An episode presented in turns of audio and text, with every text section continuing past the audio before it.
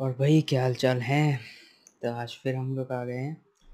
आज वीडियो बनाने का मेरा थोड़ा अलग मकसद था। मैंने सोचा नहीं था कि पहले कभी मैं इस तरह आ, आ, जो उस पर रिएक्ट करूँगा किसी आ, दूसरे की वीडियो पे, बट आज कुछ बात ऐसी हो गई है, कुछ ऐसी आ रही है जो मैंने सुना है, जो मैंने देखा है, समझा है। उसमें ये मुझे लग रहा है कि आ, इस पे ये चीज़ शेयर करना इम्पोर्टेंट था और आज हम इसी पे बात करेंगे। बात बहुत इम्पोर्टेंट है कि इसका बेसिकली ताल्लुक़ जो है वो दोस्ती से है, कि कैसे हम पहले किसी दोस्त के साथ खुलते हैं, मिलते हैं और उसके बाद जब हमारे बीच में कुछ इश्यूज़ आ जाते हैं, दरार आ जाती है, कुछ प्रॉब्लम्स आ जाती है, तो हम उसी दोस्त की के बारे में उल्टा सीधा बोलने लगते हैं दूसरों से, जो जो हमारे साथ नए होते हैं या कुछ होता है। इसमें बहुत सारी चीज़ें हम आगे बात करेंगे, बट इससे पहले मैं इंट्रोड्यूस कराना चाहूँगा कुछ लोगों से आ, जिनके बारे में आज हम समझेंगे और उनसे कुछ सीखेंगे।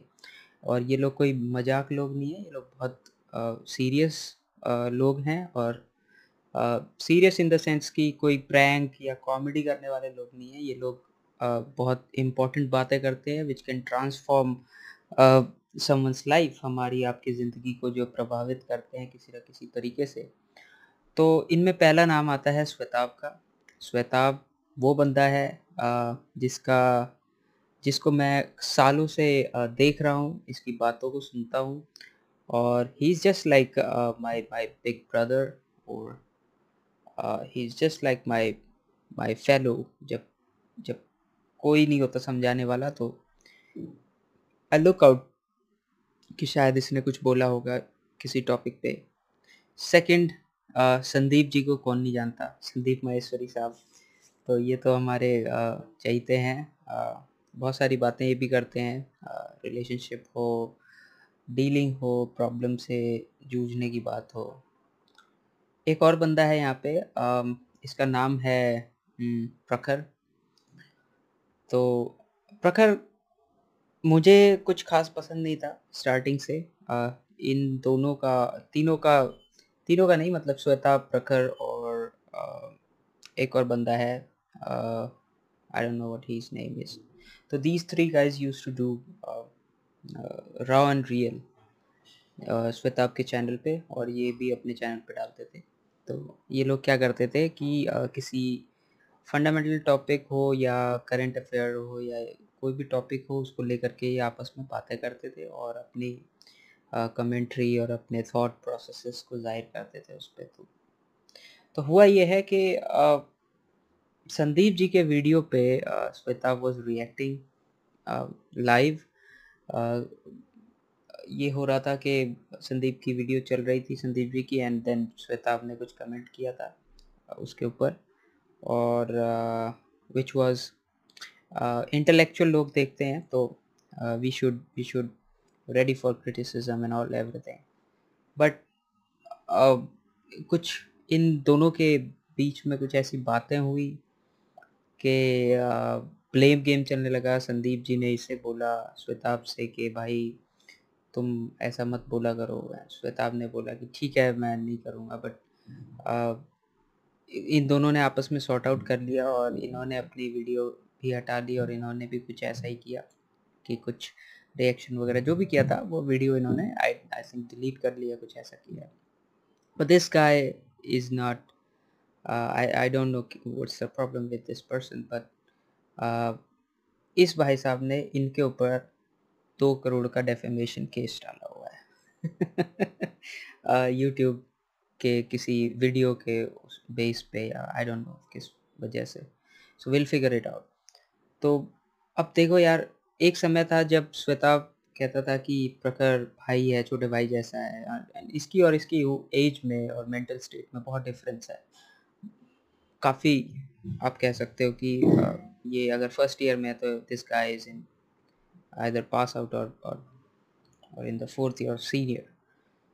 तो अब यहीं पे हुआ क्या है कि श्वेताभ को संदीप जी ने बुलाया। Shwetabh is going through the critical time with family problem, better कि हम श्वेताभ से ही सुने और संदीप जी से ही सुने। तो मैं ये वीडियो चलाऊंगा और हम साथ में बैठ कर देखेंगे कि क्या बातें हो रही है, और बाद में हम इस पर थोड़ी अपनी कमेंट्रीज देंगे। ठीक है, देखते हैं। तो ये संदीप जी की वीडियो में चला रहा हूँ। आज हमारे साथ में एक बहुत ही स्पेशल गेस्ट है, उनका नाम है श्वेताभ गांगवार। ये एक पॉपुलर यूट्यूबर है और एक ऑथर है, लेकिन आज ये एक बहुत बड़ी प्रॉब्लम में है, जिसकी वजह से हमारी टीम ने इनको इन्वाइट किया है। प्रॉब्लम ये है कि एक छब्बीस साल का लड़का है, जिसको मैं प्यार से छोटी बच्ची बोलता हूँ, उसने ना सिर्फ मुझ पर बल्कि इन पर भी दो करोड़ का केस फाइल किया है।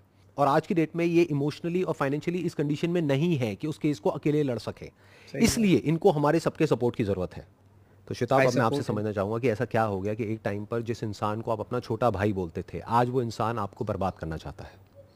भाई था, जो भी था, लाइक ये तो you know like that's how we started basically. हमारा करियर जो भी स्टार्ट हुआ वो ऐसे ही स्टार्ट हुआ है। आप उसको कैसे मिले थे, कैसे जानते हो उसको? ओके okay, जब फाइव हंड्रेड आई थिंक इसके सब्सक्राइबर्स, अपेरेंटली भी मुझे भी पता चला कि इसके फाइव हंड्रेड सब्सक्राइबर्स थे कि जब मैंने रीच आउट किया, तो he was making videos on me, he made a video on me. उसमें भी इसके रिएक्शन काफ़ी ब्रैश थे, काफ़ी एटीट्यूड था, जो भी था।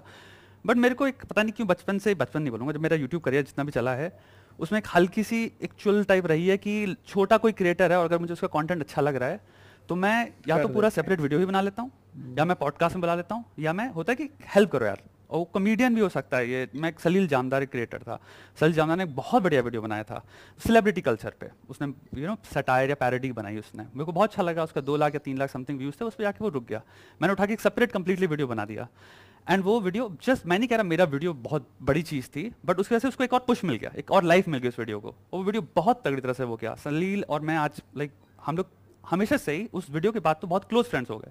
और बात हमेशा वो भी कहता है कि यू नो उस उसने पंप दिया था मेरे को बहुत ज़बरदस्त। इसके अलावा साइमन सेज एक चैनल है, मैंने अपना पूरा एक डेडिकेटेड वीडियो बनाया था कि इस चैनल को सब्सक्राइब करो कुल मिला के, एंड इनकी कॉमेडी बढ़िया है, ये पंचअप कर रहे हैं, ये सटायर कर रहे हैं, ये ये आवाज़ भी उठा रहे हैं सही चीज़ों के लिए। तो वही था मेरा, शायद प्रखर का मेरे को वीडियो देखा होगा, और मैंने इसको रीच आउट कर डाला। इवन तो इसका वीडियो एक्चुअली में काफ़ी रूट था जो मेरे पे बनाया था, बट मेरे को इस सबसे फ़र्क नहीं पड़ता। मैंने कहा भाई मेरे को अच्छा लगा, आ जा। एंड हमारी बात हुई, मैंने कहा मैं तेरे को फुल सपोर्ट करूँगा, मेरे पे छोड़ दे। मैंने इसके चैनल पे पॉडकास्ट किया, और मेरा जो पहला कोलैबोरेशन है उसी के अंदर वीडियो में, उसी में मैंने बोला है क्लियरली कि ये मेरा छोटा भाई है। लाइक like मैं क्लेम कर रहा हूँ ये मेरा छोटा भाई है, और इसको जितना मैं, मतलब अगर मेरा होता ना दिल से, आप कितनी हेल्प कर सकते हो किसी की, मतलब इससे ज़्यादा और तगड़ा एसोसिएशन क्या ड्रॉ कर सकता हूँ, कुछ नहीं।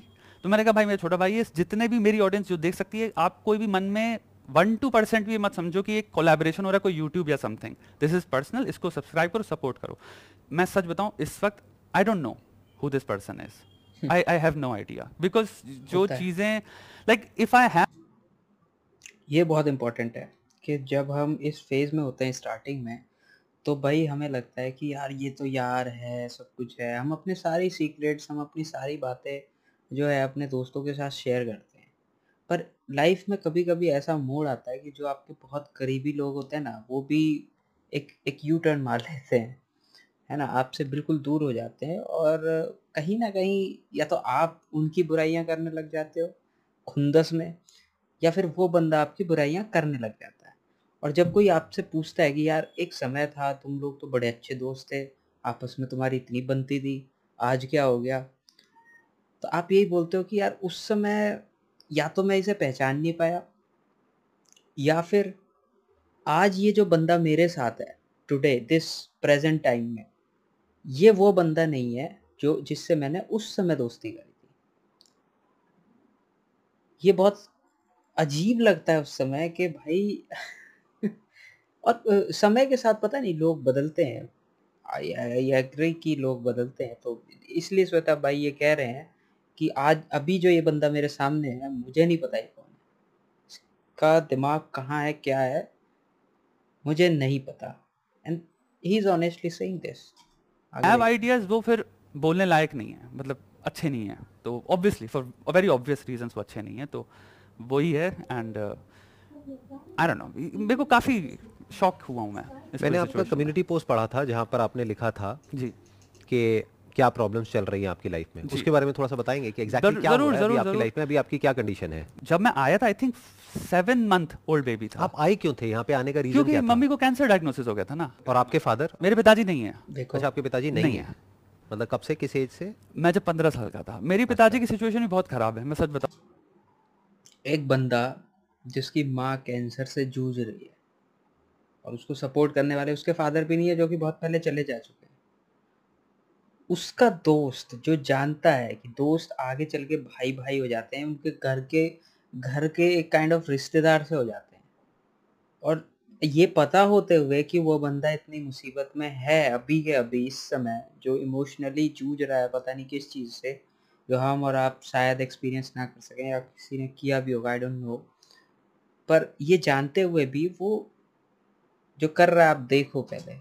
ज़िंदगी में आज तक कभी करी नहीं है यूट्यूब पे, मैंने हिंट भी नहीं दिए हैं। मेरे पिताजी अल्कोहलिक थे, ये बात मैंने कभी नहीं बोली, और मुझे बहुत इस बात को मेरे को हमेशा ये रहता है कि ये मेरी मम्मी की कहानी है ना, मैंने क्या देखा है मुझे पता है, और वायलेंस में भी जो सहा है मुझे पता है। सर मेरी सिचुएशन में इसलिए बार बार बोलता हूँ लोगों से कि एजुकेशन में से क्या पूछते हैं, तुमने क्या पढ़ाई करी, अरे भाई नहीं कर पाए यार, सही बात। मैं आप बस एक चीज़ बोलना चाहूँगा, केजीएफ मूवी का कोट है ना, असली योद्धा माँ होती है, सर ये बहुत सही कोट है। मेरी माँ ने जो किया है सर मेरे लिए, मैं अब एज एन एडल्ट समझता हूँ ये बातें। पिताजी को तो हर सुबह से शाम तक अल्कोहल चाहिए था। तो फिर उनकी डेथ के बाद में कैसे आपको फाइनेंशियली कैसे सपोर्ट किया? मेरी मम्मी जब हम तेरह थे तो खिलौने बनाती थी घर पे, उन्होंने खिलौना बनाना स्टार्ट कर दिया। तो और खिलौना भाई मेरी मम्मी टैलेंटेड भी बहुत थी, क्रिएटिव थी बहुत ज़्यादा, तो बहुत सुंदर खिलौने बनाती थी जो प्लस टॉयज होते हैं, आज तो सब चाइना हो गया मार्केट पूरा, बट वो बनाती थी। आज भी अब शौकियाँ बनाती हैं, तो वो प्लस टॉयज बनाती हैं, चाहे ऑक्टोपस हो, चाहे डॉल्फिन हो, पैरट हो, सब। उन्होंने अकेले काम करना स्टार्ट किया कि लेडी के लिए घर पे खिलौने बनाती थी, शायद उनको तीस सौ रुपये एक खिलौने का मिलता था। आपकी मदर का ट्रीटमेंट चल रहा है कैंसर का, और कैंसर क्या है वो वही समझ सकता है जो कि वर्ड ही इनफ है। हाँ वो वर्ड ही इनफ है, वर्ड सुन के डर लगता है, सच बता रहा हूँ, घर में इंसान हो मतलब वर्ड ही ऐसा है कि वो वर्ड सुन के डर लगने लग जाता है, कोई भी वर्ड आ जाता है कैंसर हो गया इनको, आदमी कहता अरे मैं मैं मैं हार जाऊँगा। मैं बहुत जेन्युइन बता रहा हूँ, अगर मेरी मम्मी को कुछ सीरियस हो हो जाएगा ना बहुत ज़्यादा, मेरा रिग्रेट यही है मैं वो नहीं दे पाया। ये समझ लो कि ये बंदा रो नहीं पा रहा है बस यहाँ पे, क्योंकि यार जब इस इस टॉपिक पे बात होती है ना तो वही समझ सकता है जिस पे पीत रही है, जो उन्होंने हमें दिया है। मेरे को बस यही है सर, मेरी लाइफ का सबसे बड़ा वो है कि मेरे को अपनी माँ को ये जो रिमाइंडर लाइफ है सर ये बहुत अच्छी देनी है। तो मुझे आप एक बात बताओ यहाँ पर कि जिसको आप अपना छोटा भाई बोलते थे एक टाइम पे, उसको पता था कि आपके बचपन में क्या प्रॉब्लम हुई है, आपके घर की क्या कंडीशन है, और अभी करंटली आपकी मदर को कैंसर? यार दोस्तों के दोस्तों को तो एक दूसरे के घर की कंडीशन पता ही रहती है कि भाई तेरी किसके घर में किसकी तबीयत खराब है, या तू दुखी क्यों है, कब क्या है, ये तो पता रहता है, इसमें कौन सी बड़ी बात है। सबसे पहले तो हम लोग यही डिस्कस करते हैं कि भाई तेरे घर में क्या चल रहा है, या तेरे घर में क्या कौन कौन है सदस्य हैं, कौन नहीं है, क्या है, कैसे चल रहा है, कौन बीमार रहता है। तो दोस्तों से और क्या डिस्कस करते हैं, यही तो करते हैं ना। पता है, है ये पता है ये हाँ, तो पूरी दुनिया को पता हाँ, है क्योंकि आपने कम्युनिटी पोस्ट में तभी मैंने डाला था सामने डाला है। पता है मैं सच बताऊं दिल से, ये बात मेरे लिए मेरी पर्सनैलिटी ही नहीं है मैं पब्लिक करूं। तो अब जब उन्होंने आपको कोई लीगल नोटिस नहीं भेजा है, सीधा ही केस कर दिया है दो करोड़ का, तो अभी करंटली आपकी मेंटल स्टेट क्या है, मतलब अभी आप इस सिचुएशन को कैसे डील कर पा रहे हो? जो चीज वर्स्ट चीज हो सकती थी to go wrong, this is it. बाकी सब चीजें सब कुछ मैनेजेबल होता है लाइफ में, इतने तो है ना कि मैनेज कर लें। देखिए पछड़ों में भी तो कैटेगरीज होती है ना, एक साइकोलॉजिकल पछड़ा होता है, वो होता है कंप्लीटली डिपेंडेंट करता है इंसान की पर्सनालिटी में रेजिलियंस कितना है। मेरे में बहुत हाई है, मैं साइकोलॉजिकली पछड़ा, मेरे को प्रॉब्लम हल कर सकता। अगर लेट्स जस्ट से सेम अगर मेरे को इंटरनेट में मैं एक्सपोज हो रहा होता और दुनिया हंस भी रही होती है, मैं एक इमेजिनरी सिनेरियो बताता हूं, मुझे पांच पैसे का फर्क नहीं पड़ेगा, सही बात है मुझे नहीं पड़ेगा, मुझे क्योंकि दिखता है सब वहम है।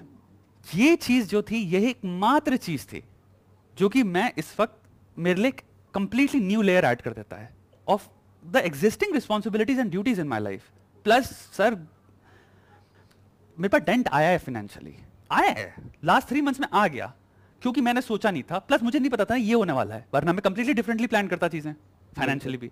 अच्छा उस इंसान को जिसने ये सब किया है आपके अगेंस्ट, उसका नाम नहीं लेते, उसको अगर आपको कोई मैसेज देना हो, अभी अभी वो ये वीडियो देख रहा होगा आई एम श्योर, तो आप क्या कहना चाहेंगे उसको, मतलब अभी आपके मन में एग्जैक्टली क्या चल रहा है? मैं एक बार दिल से बात बताऊं सर, मैं मैं भाई एक तो ये हो सकता है कि ये भर गया उसकी बुराई करे, उससे क्या मिलेगा, वो सुधर जाएगा? नहीं सुधरेगा, देखते क्या। जब किसी इंसान को समझ नहीं सकता ना, या फिर उसकी मानसिक स्थिति को नहीं समझ सकता, सो लास्ट थिंग जो मेरे लिए बचती है एक्सटेंड करना वो है एम्पैथी। क्योंकि देखो दोस्त तुम कुछ भी हो सकते हो, लेकिन तुम एक बहुत अंदर कोर में इंसान ही हो। मैं एक बहुत छोटी सी बात कहूँगा सर, मैं लाइफ में जब भी, मेरा एक बहुत बड़ा मैसेज रहा है यूट्यूब पे कि कभी भी किसी से बात हो जाए ना यूट्यूब पे, अगर कॉमेंट लिखने वाले हो तो पांच सेकंड कमेंट लिखने से पहले सोचना कि इसके माँ बाप पढ़ रहे हैं। ये बहुत छोटी सी ट्रिक होती है जो ह्यूमनाइज कर देती है। सही बात। कि तुम हो सकता है कुछ चार बातें जो बोलने वाले थे उसमें वो शायद रुक जाओ, क्योंकि तुम्हें लग किस ये एक बेटा है किसी का, ये किसी की बेटी है।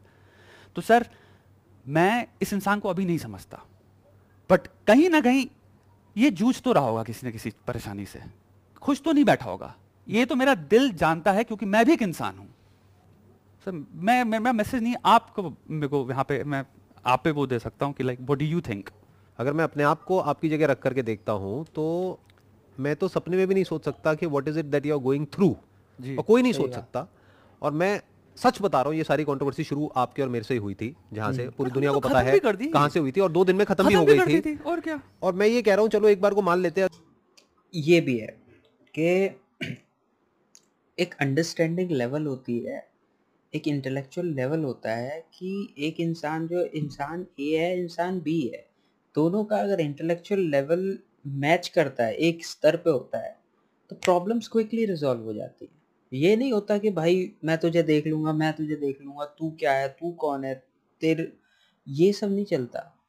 जिन भाई लाइफ जीनी है ना, पटरी है, पैरेलल चलेगी ज़िंदगी। ऐसा तो नहीं है उसकी उम्र अब जीरो हो गई तुम्हारी ही बढ़ेगी, आप किसी को गोली से मार नहीं दोगे। और जो दिमाग जिनका इंटेलेक्चुअल बिल्कुल ख़त्म होता है वो मार भी देते हैं, दूसरे को किल कर देते हैं।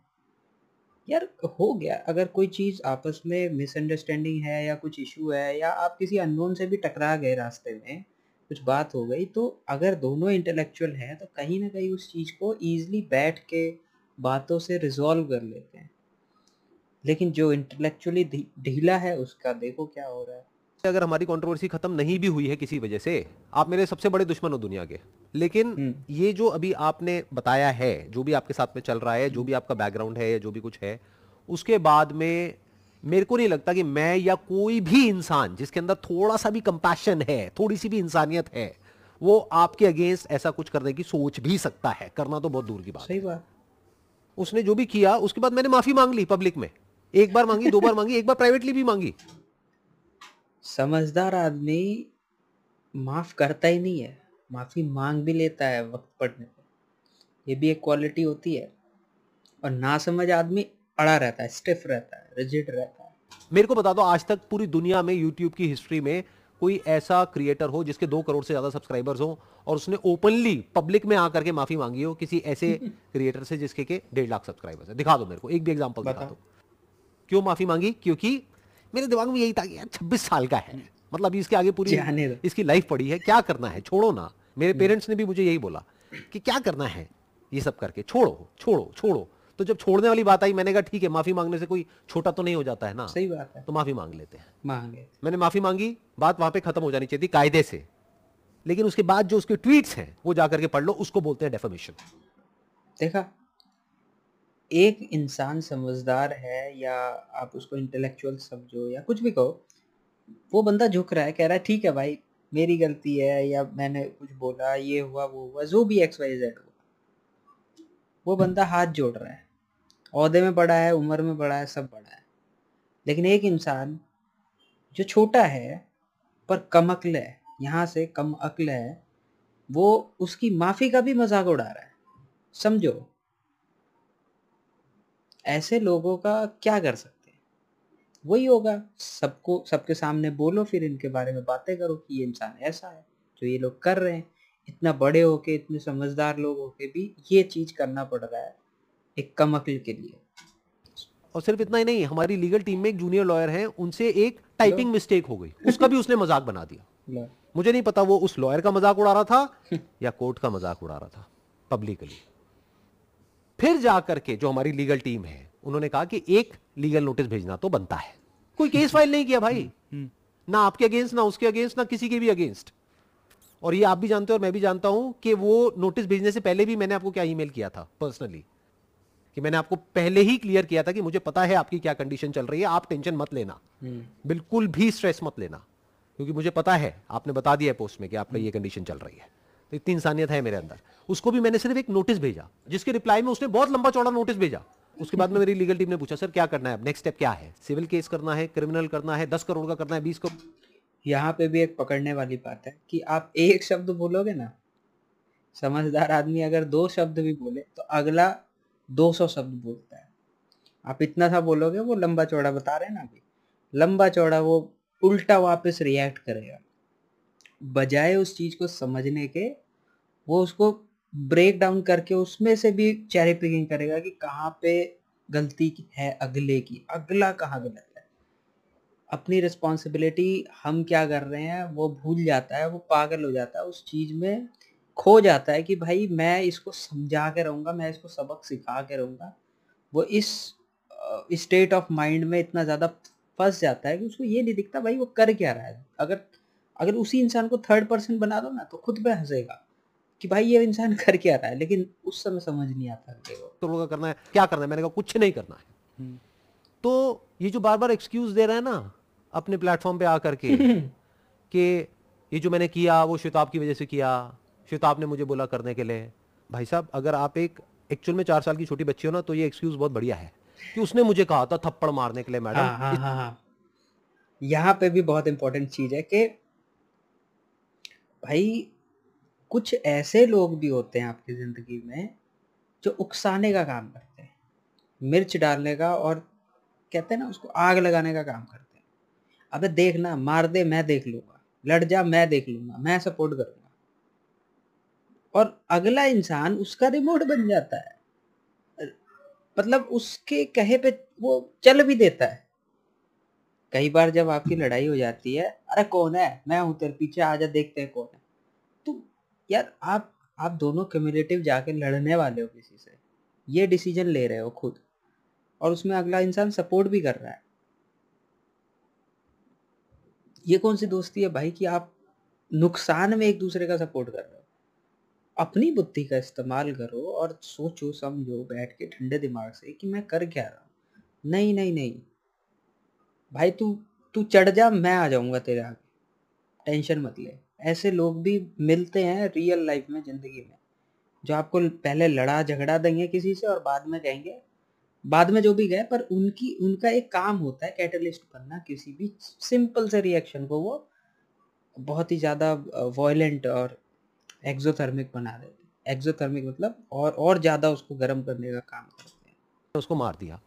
अरे भाई तुम एक छब्बीस साल के आदमी हो, छोटी बच्ची हो क्या? अगर श्वेताब कल को आ करके कहेगा कि चल यहाँ से छलांग लगा दे, लगा चल जा करके उसको गोली मार दे, मार देगा क्या भाई तू?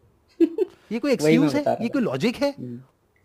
आपके सारे जो प्राइवेट मैसेजेस हैं जो वो एक्सपोज करने की बात कर रहा है उसमें क्या है? उसमें यही तो है कि अगर आपने मान लो एक बार को बोला भी उसको ये करने के लिए, तो भाई दिमाग तो तुम्हारा खुद का है, तुम्हें पता होना चाहिए ना क्या करना है क्या नहीं। तो मैं बस इतना कह सकता हूं कि मुझे आज भी इस बच्चे की एक्चुअल में परवाह है। इसी वजह से हमारी लीगल टीम बहुत कुछ बोल रही है कि इसके अगेंस्ट ये करते हैं, वो करते हैं, ये होना चाहिए, वो होना। कम बड़ा बंदा नहीं है ये, चाहे तो कुछ भी कर सकता है उसके साथ, लेकिन समझदार है होना चाहिए। लेकिन ऐसा कुछ भी हमारी तरफ से नहीं हो रहा है और मैंने सबको रोक रखा है, क्योंकि मेरे को अभी भी कहीं ना कहीं ये भरोसा है कि जो मैटर है चाहे जितना मर्जी कॉम्प्लिकेटेड हो, प्रॉब्लम है ना, सॉल्यूशन निकलेगा, solve. I have that conviction. और इसीलिए आज की इस वीडियो में एंड में I talk about a solution. अगर आप एग्री करोगे तो आप भी अपने सॉल्यूशन तो होना ही चाहिए। अगर वो समझ आ जाए उसको, दोनों एक स्टेज पे आके सॉल्यूशन ढूंढ रहे, वो प्रॉब्लम क्रिएट किए जा रहा है। कौन यहाँ पे कम अकल है, कौन ज्यादा अकल है, वो हम समझ तो बहुत ही बढ़िया है। अगर नहीं समझ आता है और लीगल बैटल करने का शौक है तो उसके लिए भी मैं तो तैयार हूं। और वर्स्ट केस सिनेरियो पकड़ लो कि अगर आप ये केस हार भी जाते हो तो मैं कमिट करता हूं कि आपको दो करोड़ रुपए नहीं देना है, वो दो करोड़ रुपए मैं दूंगा, क्योंकि वहां पे हमको क्वांटिफाई भी करना पड़ेगा कि अगर आप दो करोड़ मांग रहे हो तो ऐसा नहीं है कि आपको दो करोड़ मिल जाएगा। यू हैव टू क्वांटिफाई भैया what is the basis of that. अगर मैं आज केस करता हूं तो आई कैन इजिली क्वांटिफाई कि भाई मैं अपने चैनल को मोनेटाइज करने वाला था और मेरे को ब्रांड डील मिलने वाली थी पचास पचास लाख की, बीस ब्रांड डील नहीं मिली तो मेरे को दस करोड़ का नुकसान हो गया। तो नुकसान क्वांटिफाई हो गया इस डेफमेशन की वजह से। आप कैसे क्वांटिफाई करोगे भाई साहब? और आपका नुकसान कहाँ हुआ है? एक बार फैक्ट्स को देखते हैं ना। दो करोड़ का नुकसान होने के लिए दो करोड़ होने भी तो चाहिए। आपने खुद अपने मुंह से बोला कि ये सब होता है सब्सक्राइबर्स के लिए, नंबर वन। नंबर टू, आपने खुद अपनी वीडियो में बोला कि इस कंट्रोवर्सी की वजह से आपको पचास हजार सब्सक्राइबर्स मिले हैं। नंबर थ्री, जो भी वीडियोस इन्होंने बनाई है जहाँ पे मेरा नाम यूज किया है या मेरी फोटोग्राफ्स यूज करी है या मेरे बारे में है, उन सब के ऊपर अगर आप कलेक्टिव व्यूज देखोगे तो मिलियंस में है। जितने अगर आप इसकी पचास वीडियोस कंबाइन कर लो तब भी नहीं है। तो नुकसान कहाँ हुआ है भाई साहब, आपको तो प्रॉफिट हुआ है। कायदे से तो आपको दो करोड़ रुपए मुझे देना चाहिए, देना चाहिए। दो करोड़ रुपए मांग किस बात कर रहे हो? मेरे माइंड में इसका एक सोल्यूशन है, आप बताना अगर आपको ठीक लग रहा है तो, कि आपने हमारे ऊपर केस किया है तो आप हमारी ये वीडियोस हटवाना चाहते हो तो कोई बात नहीं, हम अपनी वीडियोस हटाने के लिए तैयार हैं। आई थिंक आप भी हटाने के लिए तैयार हो। मेरे को काम करना है, काम करना काम है, आप भी हटा दोगे तो हम अपनी, देख रहे हो उस बंदे को अपना प्रोजेक्शन पता है फ्यूचर का कि भाई मुझे ये सब लफड़े, वो कहते हैं ना आ, लंबी रेस के घोड़े घास से में झाड़ पात में नहीं उलझते। मतलब जो लंबा खेलने वाले बंदे हैं ना वो छोटे मोटे इश्यूज में या घरेलू मामले में ज़्यादा नहीं फंसते हैं, वो उसको रिजॉल्व करके आगे बढ़ने की कोशिश करते हैं, या रिजॉल्व हो या ना हो उसमें घुसना ही नहीं चाहते वो, ये मकसद होता है। तो झाड़ पात में फंसने से अच्छा है भैया निकलो, छुड़ाओ अपनी जान और आगे बढ़ो ताकि मुझे वहाँ उस डेस्टिनेशन पे पहुँचा जाए, पहुँच सके हम, राइट। तो उस बंदे का सीधा वर्ड देखो आप, उसने बोला क्या। तो आप हमारी वीडियोस हटवाना चाहते हो तो कोई बात नहीं, हम अपनी वीडियोस हटाने के लिए तैयार हैं। तैयार हैं। आई थिंक आप भी हटाने के लिए तैयार हो। मेरे को काम करना है, काम करना है। देखा, मेरे को काम करना है। जिसको काम करना है वो लफड़े में नहीं फंसेगा। जिसको ऑफिस का काम है, जिम्मेदारी है, दस चीजें हैं भाई, वो वो थोड़ी रोड पे जाके लड़ाई करेगा किसी से, तूने ये क्या कर दिया, तूने वो क्या कर दिया। इतना ज्यादा नहीं फंसता कोई। क्या भाई, पाँच हजार तू दे आगे बढ़, या पाँच हजार मुझे दे और रफा दफा कर, खत्म कर। केस करना, भाई को बुला रहा हूँ, मेरा ये डॉन भाई है, मेरा वो भाई है, तुझे देख दूंगा, फाड़ दूंगा। इंटेलेक्चुअल लोग नहीं करते ये सब। आप भी हटा दोगे तो हम अपनी सारी वीडियोस हटा देंगे, सारे पोस्ट हटा देंगे। आप भी भाई साहब अपनी सारी जो वीडियोस हैं और जो सारे पोस्ट हैं वो हटा दीजिए, इस केस को विड्रॉ करिए। उसके बाद में ना आप हमारे बारे में कुछ बात करोगे ना हम आपके बारे में कुछ बात करेंगे। आप अपने काम पे ध्यान दो, हम लोग अपने काम पे ध्यान देंगे। उसके बाद में अगर आप अपना काम अच्छे से करते हो तो हो सकता है फ्यूचर में हमारी टीम आपको इनवाइट करेगी यहाँ पर आने के लिए, और फिर हम साथ में बैठेंगे, बात करेंगे, पुरानी बातों को भूल करके, ऑडियंस को क्लियर करके कि हमारी पास में जो भी मिसअंडरस्टैंडिंग्स थी वो सब क्लियर हो गई है। एक नए सिरे से एक नई शुरुआत करेंगे, बशर्ते कि आपका भी माइंड सॉल्यूशन ओरिएंटेड है। यूट्यूब को देख, शर्त कि आपका भी माइंड ओरिएंटेड है सॉल्यूशन के, ठीक है। वो एक फैमिली की तरह है, जैसे एक परिवार होता है उसमें बहुत सारे मेंबर्स होते हैं, आपस में लड़ाई झगड़ा भी हो जाता है, लेकिन जो रहता है घर के अंदर ही रहता है। ऑफ कोर्स पूरी पूरी बड़ी बड़ी इंडस्ट्रियां बैठी हैं कल, जिसके पे यूट्यूब आज यूट्यूब में क्रिएटर्स बोल पाते हैं। बहुत बड़ी बड़ी इंडस्ट्रीज हैं, बहुत सारे एड्स होते हैं जिनको लेके हम लोग बोल पाते हैं कि ये गलत है।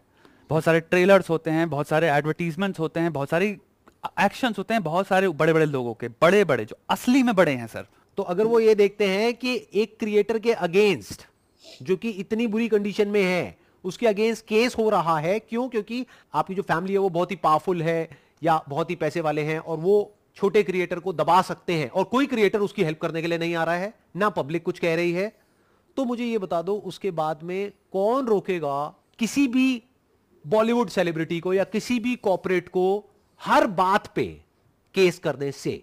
हुँ? मेरी आप सबसे हाथ जोड़ करके रिक्वेस्ट है, जितने भी यूट्यूब के क्रिएटर्स हैं, अरे भाई साहब इनके साथ में खड़े हो जाओ, क्योंकि अगर आज आप खड़े नहीं हुए तो कल आपके साथ में कोई खड़ा नहीं होगा। सही बात। कोई भी आकर के आपके अगेंस्ट केस करेगा, ना आपके साथ में पब्लिक खड़ी होगी, ना आपके साथ में कोई क्रिएटर खड़ा होगा। आप चाहे एक यूट्यूबर हो, चाहे छोटे हो, चाहे बड़े हो, चाहे ऑडियंस हो, अपनी आवाज उठाओ। सही वक्त आ गया है, अगर आज चुप रहे तो कल आपके लिए कोई आवाज नहीं उठाएगा। बिल्कुल। तो कल आपके लिए कोई आवाज नहीं उठाएगा। तो भाई ये है पूरी स्टोरी, समझ गए होंगे हम लोग। तो अब वही बात है कि यार हम क्या सेव करेंगे, हमारा तो इतना कुछ है नहीं, पर पर एक सोच होती है, एक अपना एक इंटेलेक्चुअल लेवल होता है। हमारे आसपास भी ऐसे लोग होते हैं जो कि कुछ ना कुछ गाना गाते रहते हैं। हमें बच के रहना है भाई, और ऐसे पचड़ों से, वो बोला ना मैंने एक बात की, लंबी रेस के घोड़े झाड़ फूस में नहीं फंसते, ठीक है। तो अगर लंबा जाना है कहीं तो भाई इन छोटे मोटे लफड़ों से ना दूर रहना ज़्यादा बेहतर है। ठीक है, यही शेयर करना चाह रहा था। आगे फिर मिलेंगे और बातें करेंगे, और श्वेताब के बारे में भी मैं एक बार वीडियो बनाऊंगा जिसमें कि मैं डिस्कस करूंगा कि कैसे इनके थॉट प्रोसेस, ये सब, इनकी जो बुक्स हैं, इन सब चीज़ों ने कैसे हमारी मदद करी है और हम सब को क्यों इन चीज़ों को नोटिस करना चाहिए। यूट्यूब पे हम बहुत सारे काम करते हैं, मतलब आ, कुछ भी प्रैंक प्रूंग देखते रहते हैं, लेकिन कभी कभी ना ऐसे इंटेलेक्चुअल टॉक्स और इन बातों को भी सुन लेना चाहिए। इससे कहीं ना कहीं हमारा एक ऐसा परसेप्शन बिल्ड होता है जो आगे चल के हमें आ, रियल लाइफ के इश्यूज से डील करने में भी हेल्प करता है। ठीक है, तो और भी बातें करते रहेंगे। तब तक के लिए थैंक यू, धन्यवाद, जो भी है। Take care, bye bye.